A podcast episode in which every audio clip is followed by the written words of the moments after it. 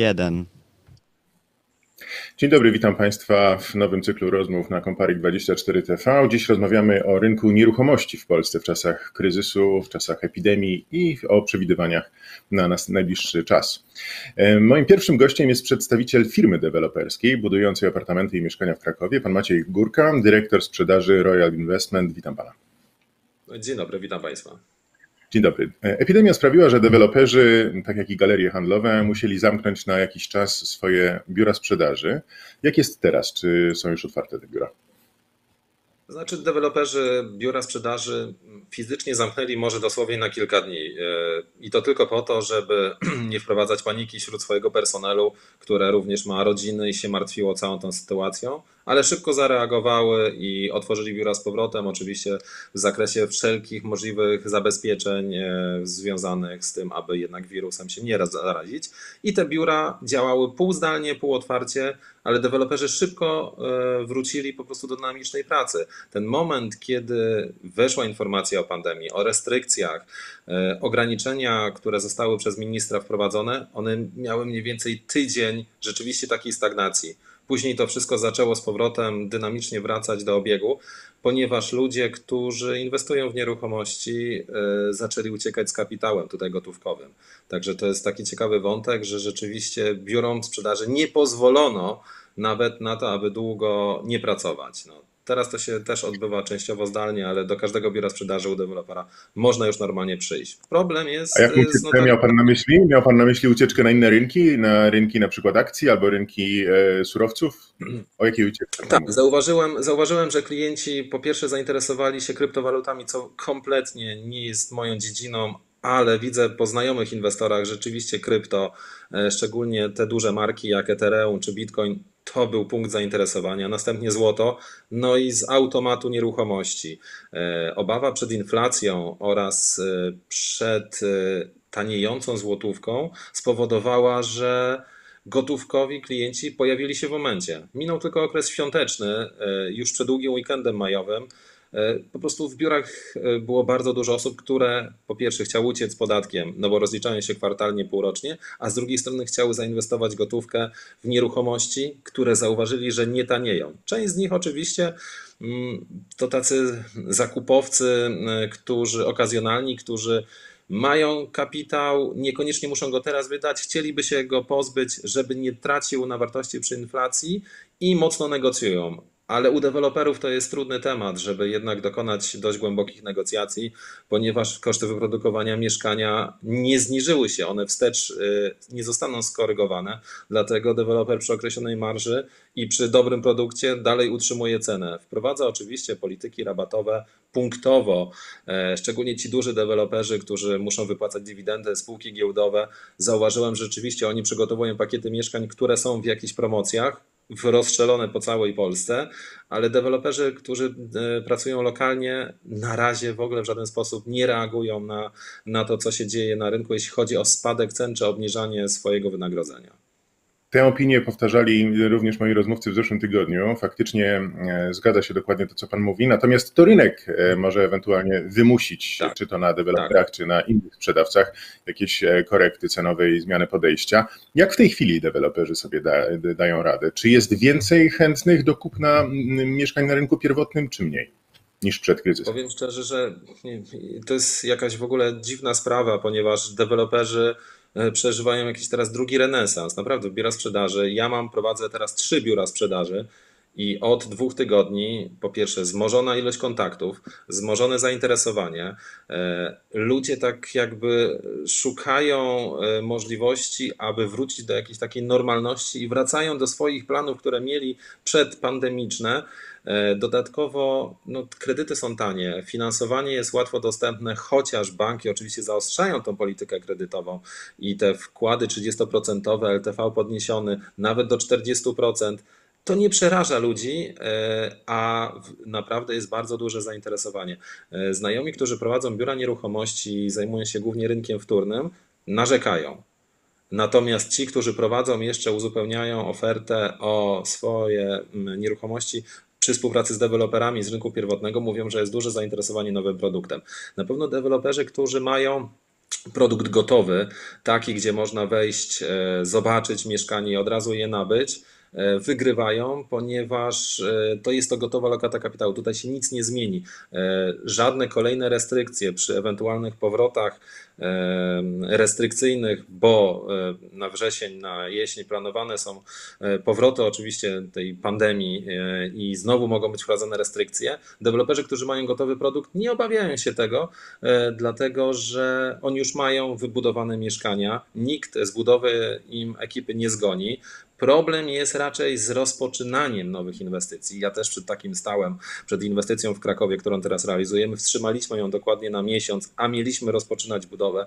Jednak wracamy, ponieważ staniały koszty usług. O ile materiały dalej są na takim samym wysokim poziomie, a wręcz momentami e, droższe, ponieważ część trzeba importować, o tyle usługi staniały, ponieważ e, ludzie wstrzymali się z zamawianiem kolejnych zleceń wykonawczych Dlatego ekipy pojawiają się z krótszymi terminami oraz e, w niższych cenach. Wracając do pierwszego pytania, czyli że czy jest wzmożony ruch w biurach sprzedaży? Tak jest. Rzeczywiście ludzie szukają mieszkań na rynku pierwotnym, głównie tych, które są gotowe. Wspomniał Pan o kredytach. Powiedział Pan, że mhm. Pańskim zdaniem kredyty są tańsze. Według e, informacji, które ja posiadam, e, one wcale nie zrobiły się tańsze, mimo obniżenia przez Radę Polityki Pieniężnej stóp procentowych. Banki po prostu zaczęły doliczać większe marże, mm, marże do tych tak. kredytów. W związku z tym one wcale nie staniały. Jak Pan słusznie zauważył, banki zaostrzyły też kryteria w kwestii wkładu własnego. Rzeczywiście Bank Ochrony Środowiska jako jedyny w tej chwili wymaga 40% wkładu własnego. I chciałbym zapytać teraz o te dysproporcje między dobrą koniunkturą na rynku pierwotnym, czyli tym, co Pan powiedział o deweloperach, oraz gorszą koniunkturą na rynku wtórnym, czyli o tych agencjach pośrednictwa, które sprzedają mieszkania właśnie na tym rynku wtórnym. Czy to e, pańskim, o czym to pańskim zdaniem świadczy? Moim zdaniem mogłoby to świadczyć e, o takim finansowym rozwartwieniu społeczeństwa, że ci, którzy tak. mieli duże zasoby finansowe, teraz chcą je korzystnie ulokować, w związku z tym nakręcają koniunkturę na rynku pierwotnym, natomiast ludzie, którzy no, i tak nie stać ich było na rynek pierwotny, którzy do tej pory rozpatrywali tylko mieszkanie na rynku wtórnym e, na kredyt, no ich możliwości zakupowe jeszcze bardziej spadły. E, tak, zgodzę się akurat z tą opinią i e, widzę, że nabywcy, przynajmniej u moich znajomych deweloperów czy u mnie, to są rzeczywiście osoby bardziej majętne niż e, osoby ze średnim wynagrodzeniem, e, a rynek wtórny faktycznie tu trzeba wziąć jedną miarę tylko przyłożyć, że on jest e, trzykrotnie większy od rynku pierwotnego. Dlatego na rynku pierwotnym jest po prostu mniejsza oferta, a stąd ta dynamika jest większa, ponieważ ta grupa tych nabywców, którzy chcieliby właśnie zainwestować w moją kapitał, szukają po prostu nowego produktu, bo zależy im też na jakości. E, to z tego wynika. No, rynek wtórny jest też bardzo punktowy. No, to jest rynek, który jest też bardzo zmienny w zależności od lokalizacji.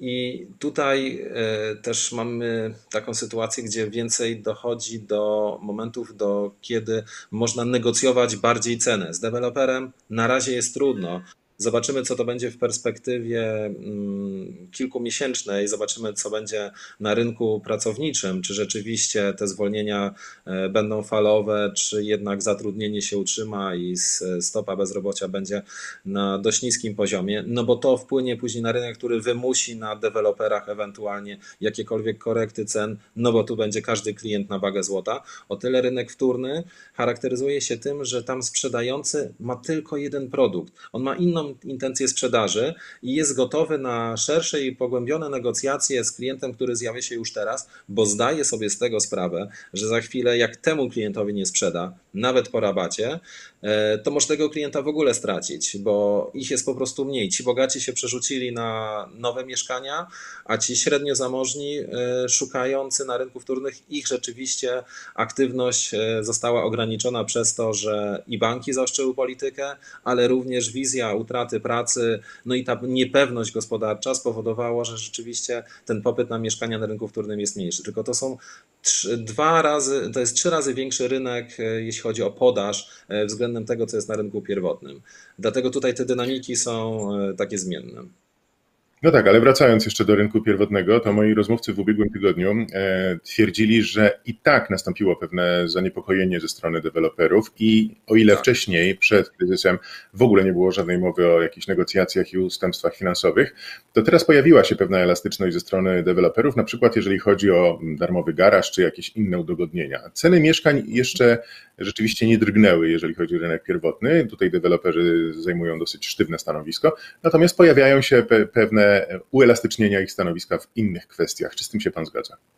Tak, oczywiście. No, deweloper e, musi zarabiać i o ile jeżeli się nie finansuje, nie posiłkuje finansowaniem zewnętrznym i nie musi z bieżącej sprzedaży mm, tych zobowiązań e, spłacać, o tyle jego wola do jakichkolwiek negocjacji jest mniejsza, ale też e, to są ludzie, którzy analizują e, bardzo dobrze rynek i wiedzą, że perspektywa słabnącego popytu za chwilę może się odbyć po prostu na braku jakiejkolwiek sprzedaży i wprowadzają oferty e, specjalne. No, tak jak mówiłem, duzi deweloperzy, którzy muszą dywidendy wypłacać, oni rzeczywiście wybierają te produkty pakietowe i tworzą z nich takie zajawki ofertowe, które są porabatowane.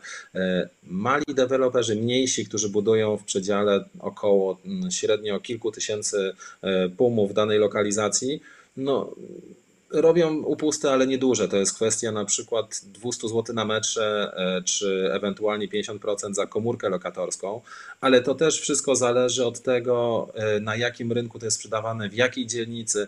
E, jeżeli to jest dzielnica Krakowa na obrzeżach, no to rzeczywiście, no deweloper dwa razy się zastanowi, czy jednak tego rabatu nie dać, a wcześniej się w ogóle nie zastanawiał i wiedział, że go nie da. Dlatego mm, mamy takie sytuacje, ale na obecną chwilę je nawet trudno zmierzyć w jakiejś dynamice, która by pokazała jakiś większy trend. To są tak e, drobne i lokalne zmiany. No, w przypadku dużych deweloperów jest łatwiej to zauważyć, no bo oni muszą e, przygotowywać te pakiety po to, żeby zachować odpowiednią e, dynamikę sprzedaży, no i móc wypłacić dywidendy lub zachować je na kolejne inwestycje. No, z tym się boryka zarówno JW Construction, Murapol, czyli tacy deweloperzy, którzy no, muszą zachowywać e, odpowiednią sprzedaż kwartalną, aby wszystko u nich dobrze funkcjonowało. Dlatego oni sobie mogą na to pozwolić. Mały deweloper, póki nie widzi krytycznego załamania na rynku, a ostatnie dwa tygodnie, które są naprawdę no dość interesujące, bo ten popyt jest coraz większy, e, nie są skorzy do rabatowania. Ja sam w przypadku swoich inwestycji e, Staram się oczywiście indywidualnie podchodzić do każdego klienta. Jeżeli to jest zakup pakietowy, no to przygotowuję odpowiednio e, skorelowaną ofertę, ale dla klientów indywidualnych jest to stary, stały rabat, który był do tej pory przez ostatni rok stosowany i tu go nie zmieniłem. I klienci też za bardzo z tym nie dyskutują. Próbują, ale jeżeli jest bariera sprzedaży, to e, po prostu kupują mieszkanie z takim rabatem, jaki został zaproponowany. Chciałem porozmawiać teraz o tych nowych inwestycjach deweloperskich e, i o wpływie na te nowe inwestycje obecnej sytuacji, zarówno tej analizy rynku, według której może spaść popyt i prawdopodobnie spadnie, dlatego że bezrobocie no, według wszelkich prognoz wzrośnie. I tutaj tak. są tylko wątpliwości, czy to będzie, bezpropor- e, będzie bezrobocie 1%, przepraszam, jednoliczbowe, jednocyfrowe, czy dwucyfrowe. Tak, może być według niektórych analiz przekraczające 10%. I w związku z tym moje pytanie dotyczy przyszłych inwestycji deweloperskich. Czy ta prognoza rynkowa, pogorszenie koniunktury, spadek produktu krajowego brutto, wzrost bezrobocia, e, spadek popytu, czy, aha, i zaostrzenie oczywiście polityki banków, czy to też wpływa na te, mm, na, na te plany inwestycyjne deweloperów, czy one uległy jakiejś e, dużej zmianie? No, to jest, powiem szczerze, trudno odpowiedzieć, bo każdy deweloper sam decyduje o tym, jakie ryzyko chce ponieść, e, bo z jednej strony mamy zagrożenia, a z drugiej strony cały czas mamy szanse związane z tym, że w zależności od tego, jaką miarę się przyłoży, mamy w Polsce cały czas niedobór mieszkań. No i oczywiście z jednej strony są klienci, których liczba spada, no bo tak, e, taką mamy koniunkturę, ale z drugiej strony jest też e, liczba osób, które cały czas ten kapitał ma i chce go inwestować dalej Teraz był problem z inwestorami. Oni się głównie e, zniknęli, dlatego że najem krótkoterminowy został zabity, e, ale on za chwilę zostanie przywrócony i znowu ci inwestorzy, którzy chcą pod wynajem mieszkania kupować, znowu będzie napędzało popyt i wydaje mi się, że deweloperzy bardziej optymistycznie na to patrzą. E, restrykcje, które wprowadza rząd związane z tym, że ograniczają liczby osób na danym terenie, czyli brak zgromadzeń i tak dalej, to może mieć rzeczywiście wpływ na funkcjonowanie firm budowlanych, które realizują inwestycje dla deweloperów. E, część deweloperów może się rzeczywiście zastanowi i wróci do inwestycji, które mieli rozpoczynać teraz za jakiś kwartał lub dwa kwartały, patrząc na to, co się na rynku dzieje. Każdy podchodzi indywidualnie. Ja mogę powiedzieć z mojej perspektywy fakt, e, zastanowiliśmy się z zarządem, czy budować, rozpoczynać budowę w marcu, w momencie, kiedy ruszyła E, pandemia, zrezygnowaliśmy, uruchamiamy ją, na początku czerwca, ponieważ wiemy, że to jest lokalizacja w Krakowie, to są mieszkania o małym formacie, e, średnia cena metra jest tak skalkulowana, że nadal będzie można uzyskiwać bardzo wysoką rentowność z wynajmu i my na to liczymy. Szczególnie, że finansujemy y, ze z własnych środków, dlatego tu nie ma tego ryzyka związanego z kredytem czy finansowaniem posiłkowym. Y, jeżeli deweloper tak patrzy na inwestycje, że nie musi się liczyć y, ze stronami trzecimi, a patrzeć tylko na to, co się dzieje na rynku i czy y, dbać o, znaczy obserwować, czy ten popyt się nie zmieni, to wydaje mi się, że deweloperzy będą dalej realizowali swoje y, cele mieszkaniowe, ponieważ w Polsce brakuje, w zależności od tego, jaką miarę się przyłoży, od 700 do 1,5 miliona mieszkań. Także to też jest zapotrzebowanie, które stale rośnie, y, ale nie zostało do tej pory ani skonsumowane, ani zrealizowane. Problem deweloperzy mogą mieć mm, w dużych miastach, e, gdzie rzeczywiście e, ta oferta jeszcze jest na tyle wysoka, że mogą poczekać, aby wyprzedać to, co w obecnej chwili jest E, zobaczyć, jak rynek zareaguje i dopiero w perspektywie na przykład trzeciego czy czwartego kwartału, o ile oczywiście zima będzie pozwalała na to, rozpocząć kolejne inwestycje. Na razie ta podaż jest na tyle na wysokim poziomie, że deweloperzy mają jeszcze co sprzedawać. No chyba, że ktoś nie ma niczego w ofercie, miał zaplanowane, to i tak to będzie realizował. Także tu nic na razie krytycznego się nie dzieje. Nawet bezrobocie w granicach 10% E, ono też będzie dotyczyło raczej klientów, którzy nie są bezpośrednio klientami deweloperów, ponieważ to są często osoby zatrudnione na tej niskiej, średniej krajowej, gdzie i tak tego klienta nie stać raczej na to, żeby kupić mieszkanie z rynku pierwotnego. Deweloperzy dalej nastawiają się na klasę średnią, wyższą oraz na inwestorów. I tutaj ten rynek cały czas jest dynamiczny, plus niedobór mieszkań i w niektórych lokalizacjach niedobór odpowiedniej tkanki, czy mieszkaniowej, czy hotelowej, którą można przekształcić właśnie na wynajem mieszkania, cały czas e, istnieje i tam deweloperzy będą starali się jak najczęściej zaspokajać właśnie tą potrzebę.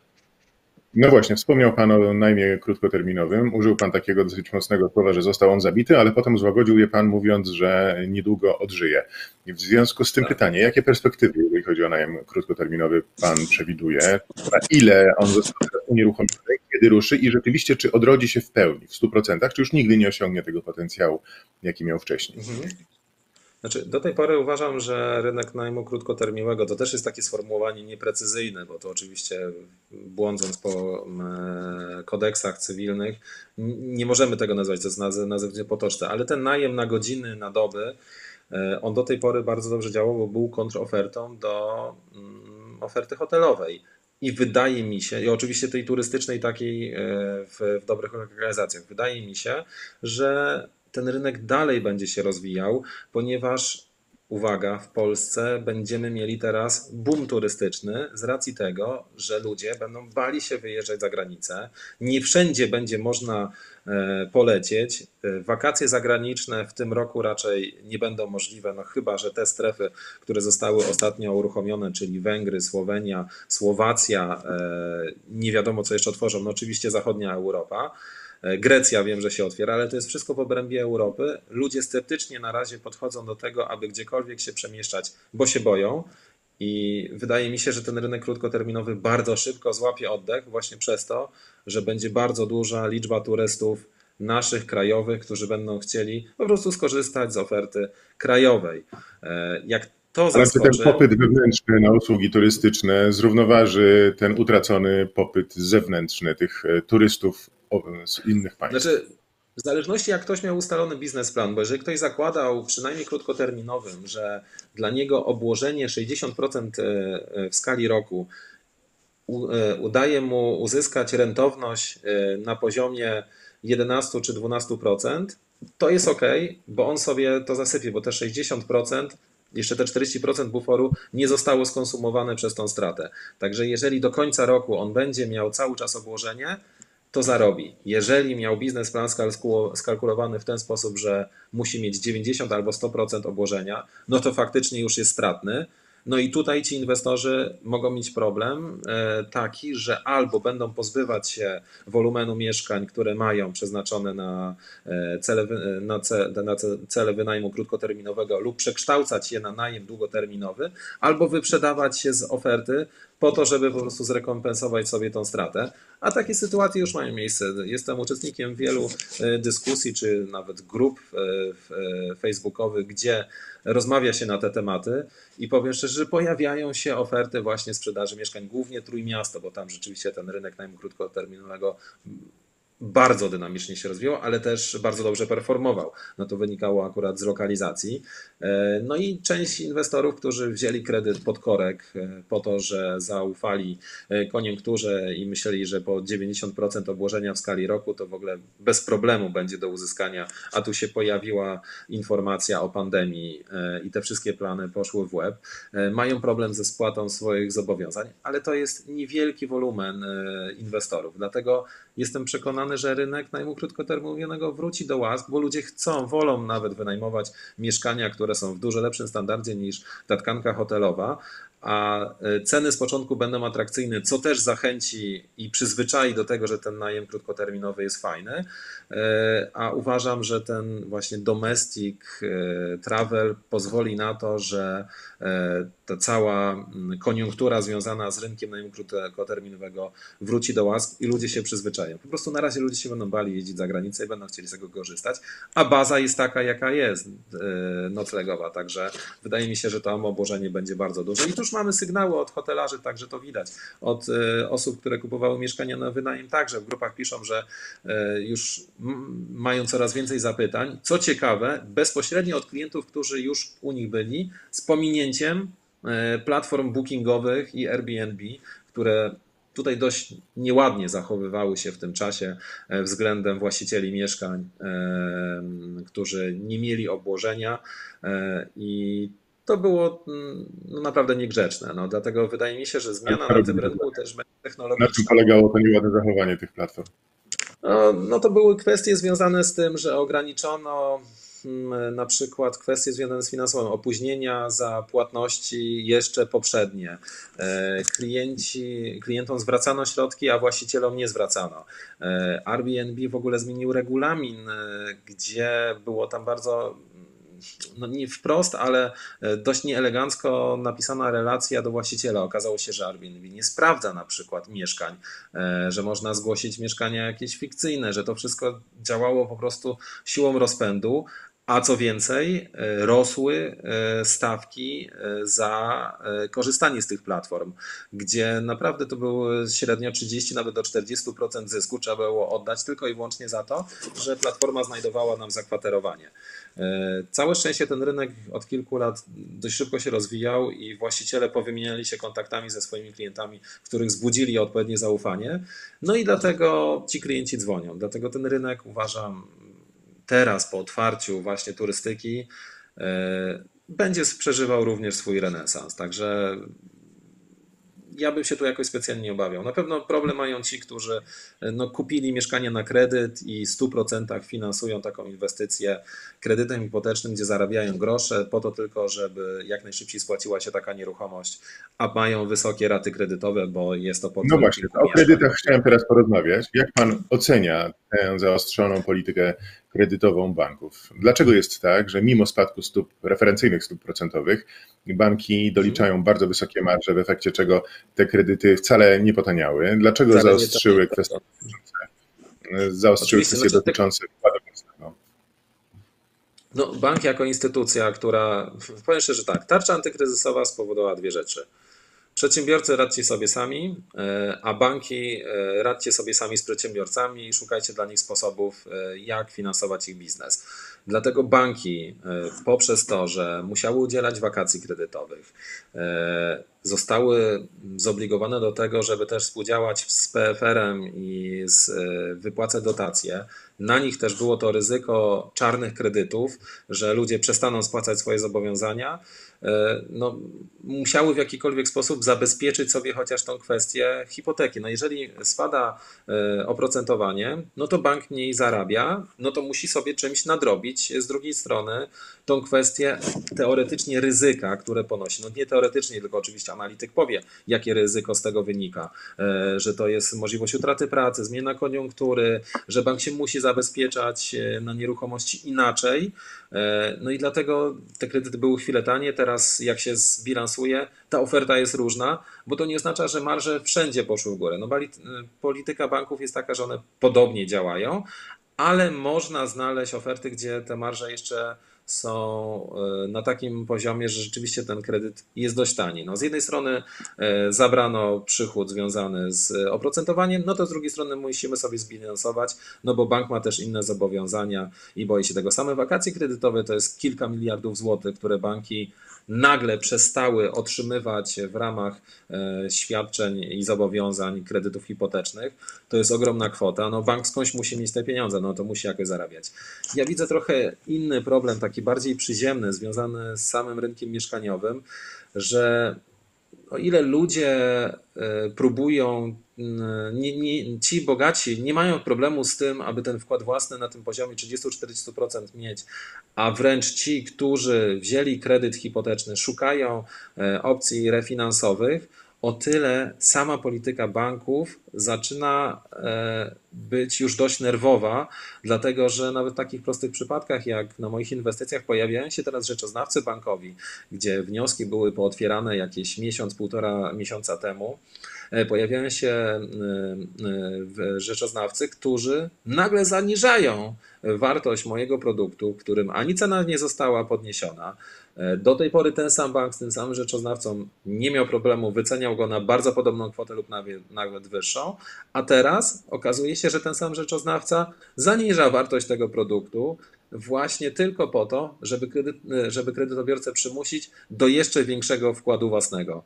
Uważam, że to jest trochę nie w porządku, bo już mieliśmy sytuacje e, dość nerwowe, kiedy klient przychodził i po prostu po podpisaniu umowy deweloperskiej no błagał z płaczem w oczach, że on po prostu nie ma tych środków. Nagle musi wpłacić 8 tysięcy złotych, których nie ma, bo tak miał wszystko skalkulowane, tak się z bankiem umówił, a bank mu zrobił psikusa, że wycenił nieruchomość niżej. No i on musi po prostu tą różnicę do wkładu własnego dopłacić.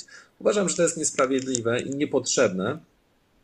E, no ale to są jakieś pojedyncze przypadki, gdzie można rzeczywiście, deweloper może to zareagować e, w taki sposób, że rozłożyć na przykład tą spłatę na inne raty. No, my tu stosujemy się dopasować do klienta, aby jednak nie rezygnował.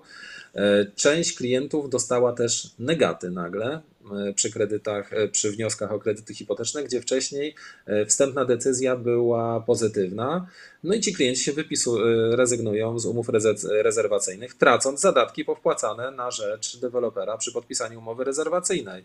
No tutaj banku nikt nie, nie posądzi o to, żeby w żaden sposób zbilansować to, no bo ta wpłata była decyzją kredytobiorcy, on się wiedział z czym, z jakim ryzykiem się mierzy ale uważam, że to są niefajne zagrywki banku. Poza tym e, zmieniają też, teraz jest trudniej e, o to, aby utrzymać wniosek e, kredytowy i analitycy coraz trudniejsze pytania i wymagania wobec dewelopera mają, jak na przykład dostarczanie dokumentów dodatkowych, które wcześniej przechodziły w wypadku oświadczenia. Teraz okazuje się, że oświadczenie nie wystarcza, że decyzje wydane E, administracyjne, prawomocne, których nawet nie może podważyć wojewoda, e, nagle trzeba te decyzje uwiarygadniać w samym urzędzie czy wydziale, który taką decyzję wcześniej wydał, bo tak analitycy sobie życzą. Nie wiem, czy to jest gra na zwłokę, czy to rzeczywiście jest wymaganie związane z ograniczeniem ryzyka przez bank, ale deweloper, który buduje 800 czy 1000 mieszkań, działa cały czas na prawomocnych decyzjach, które nie zostaną mu odebrane. Także to jest jakiś absurd. No.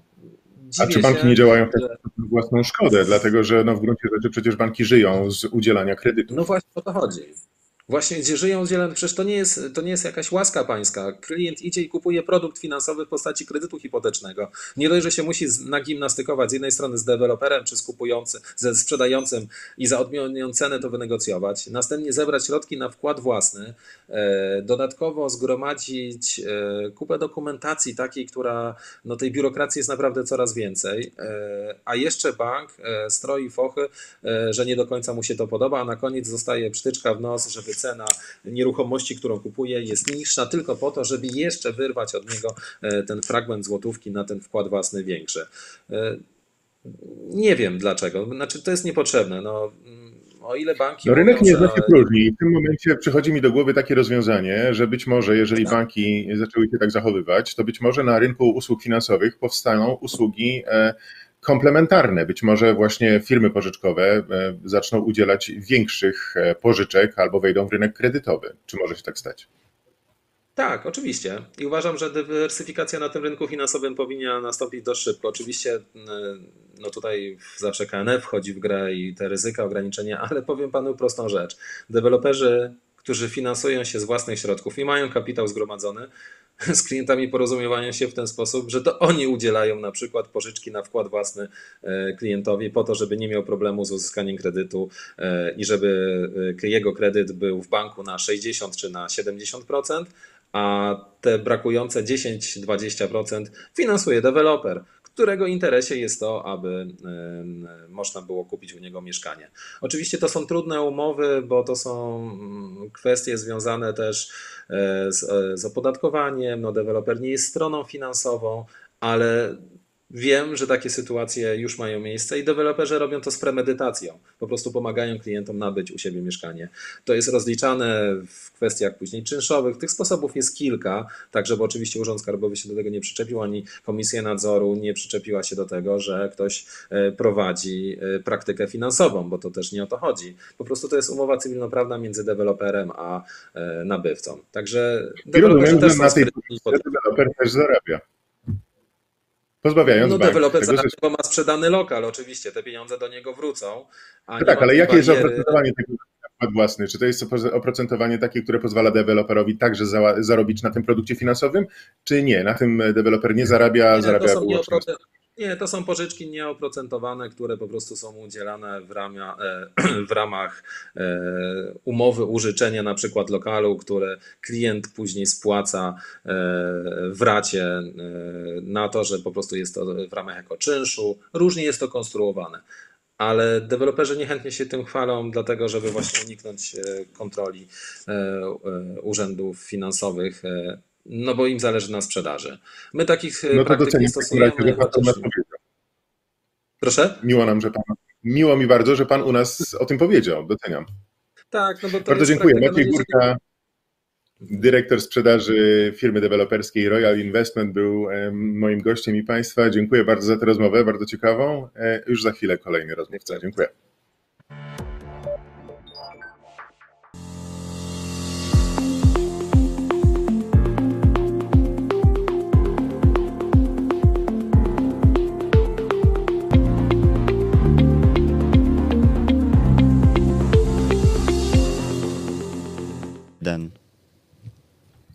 Moim drugim gościem e, w rozmowie o nieruchomościach jest człowiek, który zarówno sam inwestuje w nieruchomości, jak i uczy tego inwestowania innych. Witam teraz pana Wojciecha Orzechowskiego, inwestora, mentora i dewelopera. Dzień dobry. Dzień dobry, witam serdecznie. Obejrzałem taki pański alarmistyczny filmik e, w internecie z 11 marca, w którym stoi pan przy ładnym czerwonym samochodzie sportowym i przestrzega przed możliwością zamknięcia gospodarki na miesiąc albo dwa miesiące.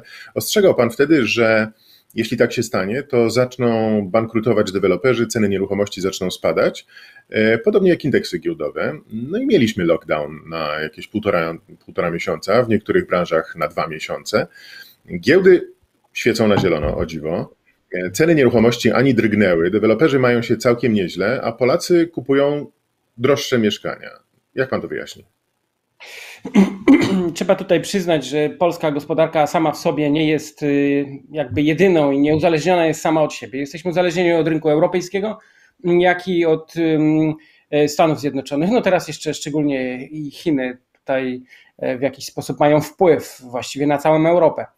Więc jeżeli sytuacja byłaby taka, że e, tak jak w niektórych państwach, jeszcze izolacja taka ścisła trwa miesiąc, półtora, proszę zauważyć, że część polskich gospodarstw domowych jest nieźle zakredytowana, jak i również niektórzy żyją z miesiąca na miesiąc. Spowodowałoby to taką sytuację, jaką już można było zauważyć w Stanach Zjednoczonych, czyli protesty na ulicach, albo na południu Włoch w miejscowości Bari, gdzie supermarketów musiała strzec policja, żandarmeria wojskowa, dlatego że ludzie wchodzili po zakupy, wychodzili nie płacąc, ponieważ nie mieli za co, czyli ta biedniejsza, to biedniejsze społeczeństwo. Jeżeli w Polsce byśmy przeciągnęli tą izolację jeszcze miesiąc, mogłoby się okazać, że już niektórzy nie wytrzymują no i mają problem z płatnościami, czyli powoli zaczynają bankrutować. Gdyby to się tak posypało, proszę zauważyć, że i tak 48 tysięcy firm tylko w marcu zawiesiło swoją działalność gospodarczą. Mm, tak przynajmniej y, do, donosiły media, y, no to gdy do tego byśmy dodali bankrutujące firmy na Zachodzie czy w Stanach Zjednoczonych, byłoby to katastrofą. Już 20 marca słyszałem dwie wypowiedzi. Raz analityków z Goldman Sachs, którzy twierdzili, że PKB w Stanach Zjednoczonych spadnie o 24% właśnie w tym kwartale kwiecień, maj, czerwiec. A jeżeli by się tak stało, bezrobocie wzrośnie u nich do 9%, z czego trzeba przypomnieć, że przy poprzednim kryzysie mm, przy 10% y, y, całe wydarzenie się odbywało, więc y, potem skutki były takie, jakie widzieliśmy. Mm, dyrektor zarządzająca Międzynarodowym Funduszem Walutowym Krystalina Georgiewa już stwierdziła, że czeka nas taka recesja, jakiej nie było.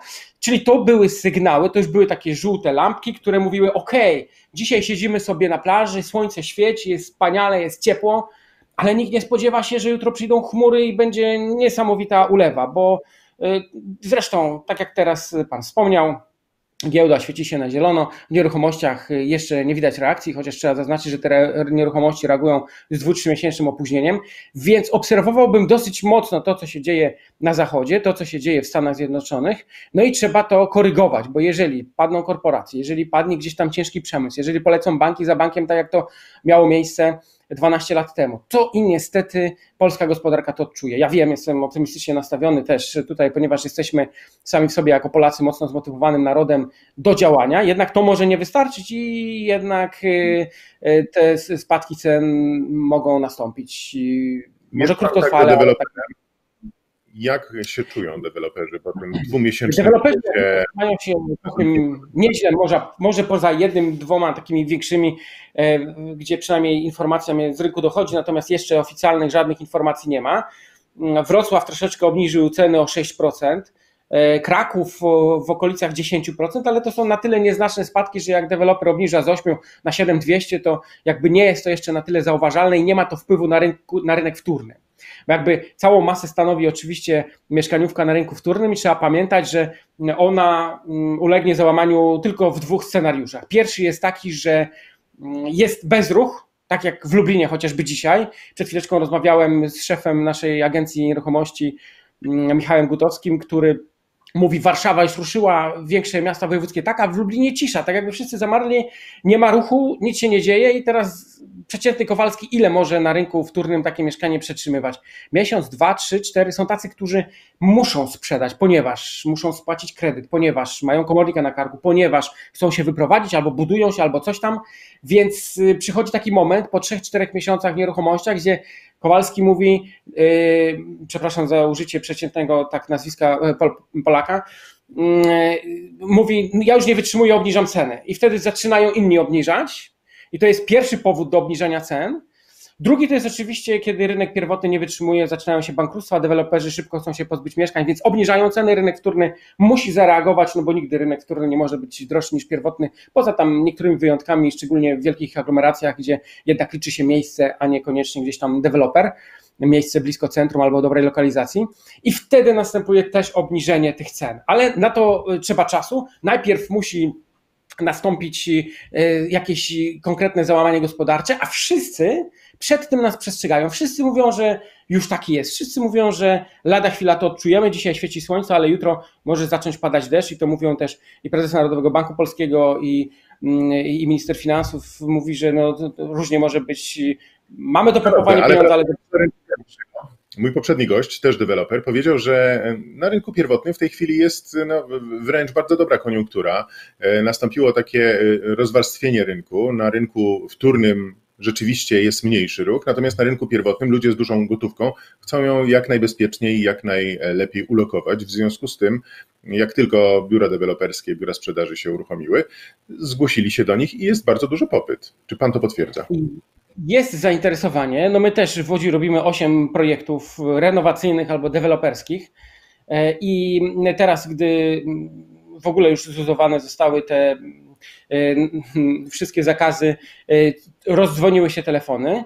E, natomiast jeszcze nie ma tego takiego przełożenia dokładnego na sprzedaż i jednak ludzie mają z tyłu głowy, zastanawiają się, czy kupić dzisiaj, czy kupić za 3 miesiące, bo jakby za 3 miesiące ceny były 15% niższe, no to dzisiejszy zakup mijałby się z celem i to są dylematy, z którymi walczą, przychodzą, rozmawiają, negocjują, a przede wszystkim te telefony są dlatego, że liczą na to, że sytuacja jest jaka jest i te ceny obniżą. Chociaż trzeba pamiętać, że dzisiejszy deweloper to jest całkowicie inny deweloper niż 12 lat temu.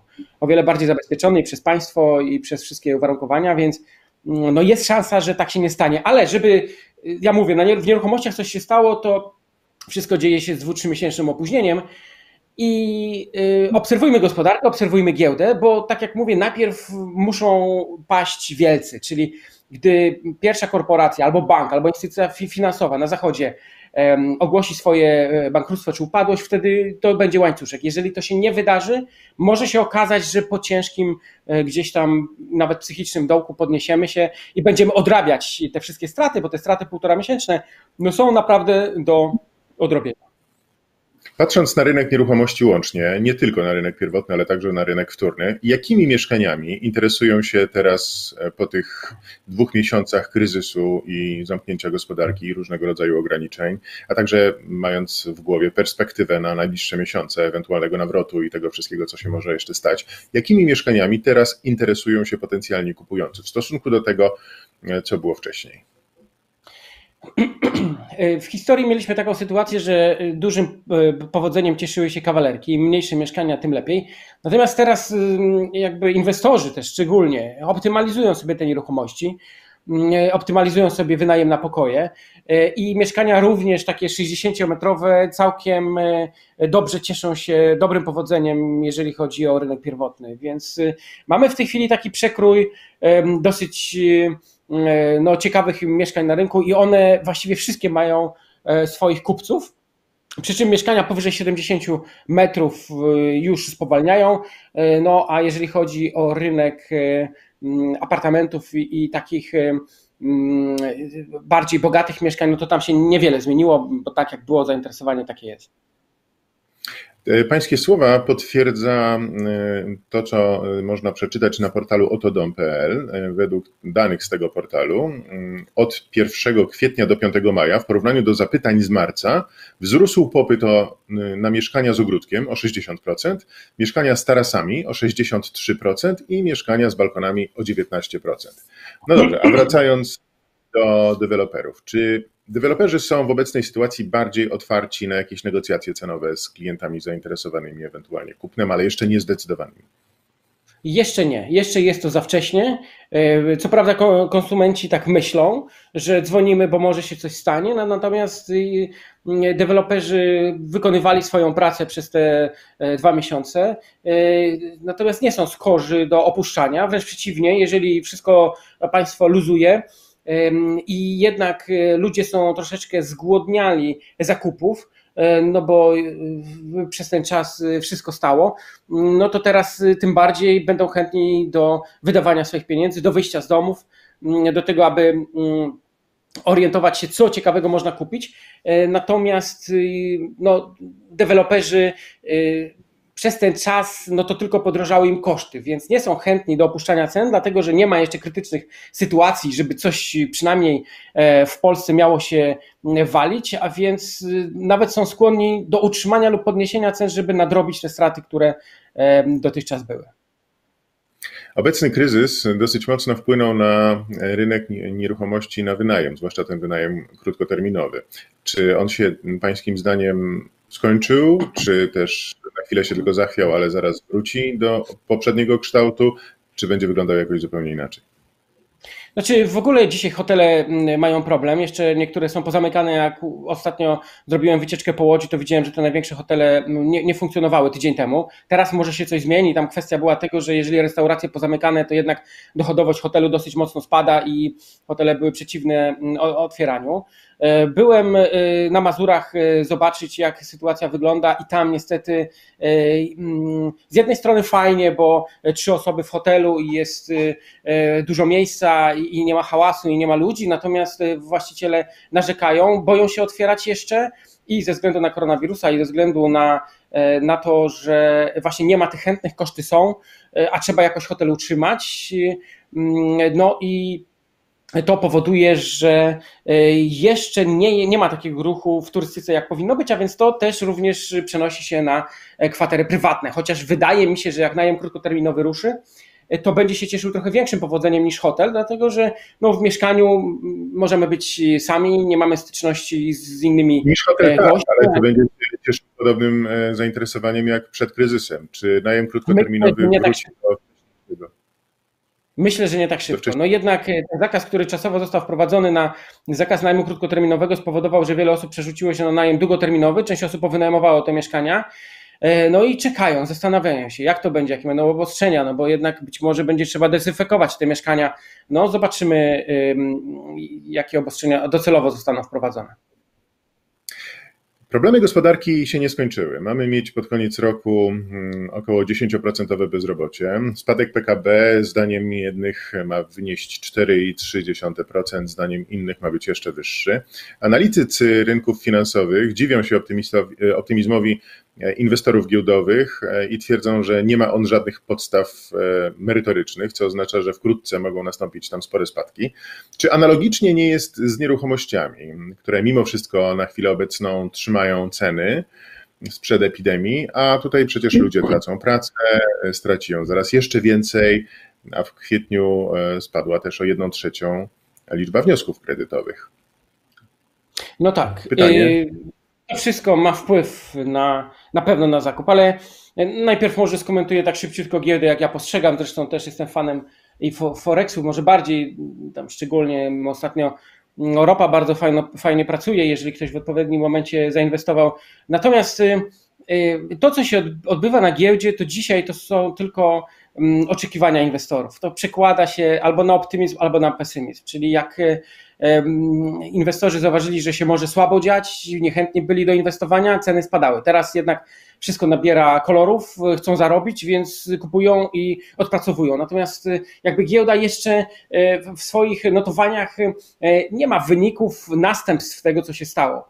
Jeżeli, tak jak mówię, okaże się, że któreś z przedsiębiorstw będzie bankrutować, będzie miało dosyć duży problem, akcje zaczną spadać, to będzie taki naturalny, fizyczny, fizyczne odreagowanie tej, rzeczywistości w odzorowaniu na giełdzie i dopiero będziemy mogli to zauważyć, więc ja myślę, że jeżeli dojdzie do sytuacji, że to załamanie będziemy mieli, e, i ono będzie odczuwalne, to i e, giełda to dokładnie odwzorowuje. Natomiast jeżeli chodzi o. Czy tutaj nie panuje taki sam optymizm? A jeżeli chodzi o nieruchomości, to mm, mamy tak. Y, y, w 2018 roku mm, statystyki pokazywały, że w Polsce brakuje y, około 2 miliony 100 tysięcy mieszkań. Mm, Heritage Real Estate to taka firma, która przygotowuje takie raporty, oszacowała, że brakuje 2 miliony 100 tysięcy mieszkań. Przez ostatnie 3 lata oddano do użytku około 250 tysięcy tych nowych mieszkań, więc ten deficyt cały czas jest. Oczywiście mowa tutaj o mieszkaniach do 60-65 metrów, mm, oczywiście na rynku wtórnym czy to pierwotnym, no niezależnie. Cały czas jest ten deficyt, czyli mamy ponad duży popyt, ponieważ mamy wielu chętnych do kupowania. Mamy przeciętnego Kowalskiego, który wyjmuje pieniądze z lokalu. Jest to taki popyt teoretyczny, bo żeby był rzeczywisty popyt inwestycyjny, to ludzie muszą mieć na to pieniądze, a teraz będą tracić pracę, będą mieli zaostrzone kryteria w bankach, w związku z tym ten popyt realny, popyt inwestycyjny może spaść. Tak, ale jakby media donoszą, że tych chętnych, którzy kupowali w, za pomocą kredytów było około 34%.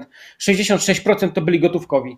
To byli ci, którzy wracali z zagranicy zarobionymi pieniędzmi, to byli ci, którzy stwierdzili, że po getbacku nie chcą już obligacji, nie chcą lokat, bo są nisko oprocentowane, trzeba te pieniądze gdzieś zaulokować i stwierdzili, że mieszkania to jest bardzo dobry pomysł. Media to szczególnie nakręciły kanały telewizyjne, które się w tym specjalizują, a więc dla siebie pod emeryturę, dla córki, dla syna kupmy jeszcze jedno dodatkowe mieszkanie.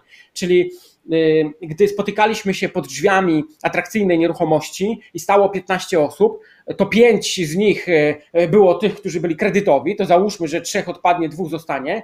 Mm, ponadto część kupowała dla siebie, teraz może jest y, dosyć spowolnienie tego, czyli załóżmy niech odpadnie kolejne pięć osób, czyli pozostaje pozostałe siedem osób, które są gotówkowi, którzy są niezależni od banków, którzy chcą zabezpieczyć swój kapitał mm, i oni cały czas będą pod drzwiami negocjować warunki zakupu.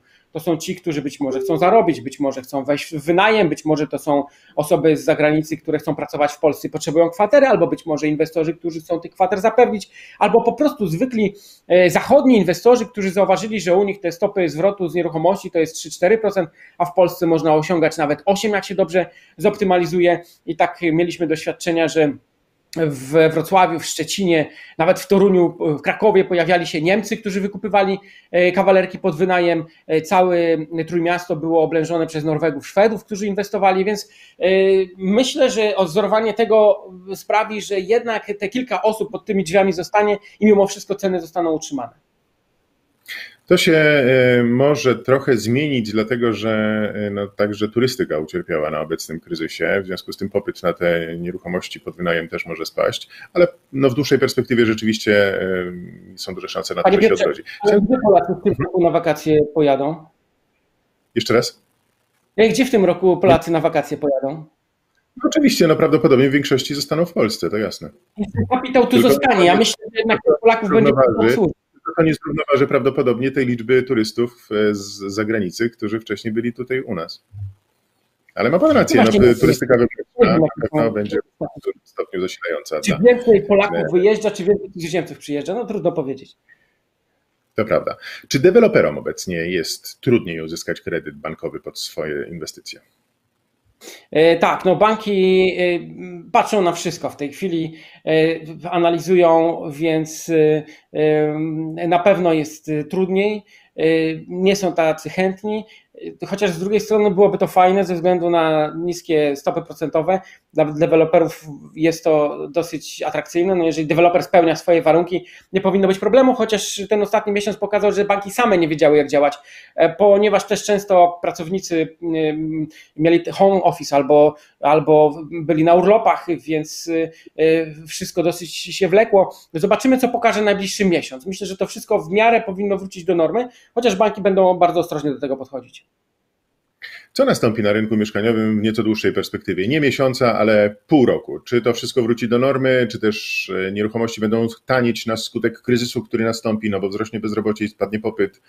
E, co się będzie działo za pół roku? E, tak, no więc myślę, że w wakacje to wszystko już będzie widać, bo jeżeli się okaże, że gospodarka światowa ucierpiała, no to siłą rzeczy, ponieważ masa kapitału jest światowego w Polsce zainwestowana, nie mamy jakiegoś wielkiego, ciężkiego przemysłu, sieci handlowe przecież są zagraniczne, no i masę można byłoby tak wyliczać, więc jeżeli gospodarka światowa będzie cierpieć, y, odczujemy to.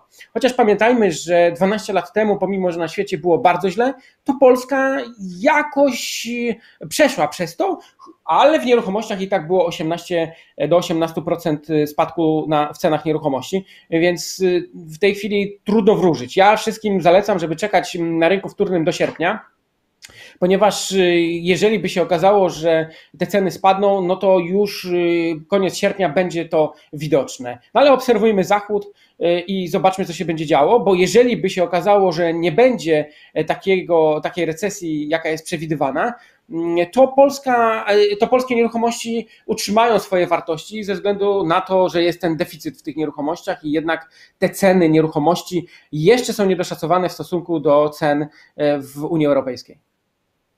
A co z nieruchomościami komercyjnymi, takimi jak galerie handlowe? Jaki los czeka galerie handlowe? Teraz, mimo że zostały uruchomione, to jest e, dużo mniejszy ruch.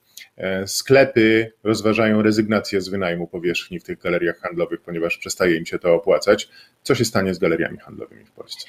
No jest tutaj pewnego rodzaju tragedia. Ja w Łodzi też podglądałem galerie, jak one funkcjonują i na przykład Galeria Łódzka no, w miarę pełną parą, chociaż ruch jest y, dosyć mniejszy, gastronomia wtedy jeszcze nie pracowała.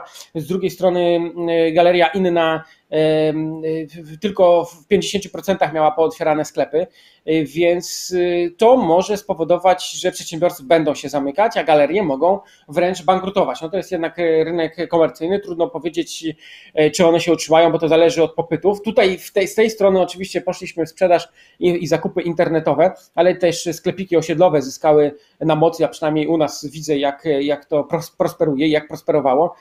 Więc te powierzchnie komercyjne mogą, mogą, mieć, mogą mieć problem. Dziękuję bardzo za rozmowę. Wojciech Orzechowski, inwestor, mentor i deweloper był moim gościem. Dziękuję panu. Mam nadzieję, że do zobaczenia wkrótce i dziękuję Super, Państwu. Dziękuję. Zapraszam. Życzę wszystkim optymizmu, no i sukcesów w najbliższym półroczu, abyśmy wyszli z tego e, suchą ręką, jak to się mówi.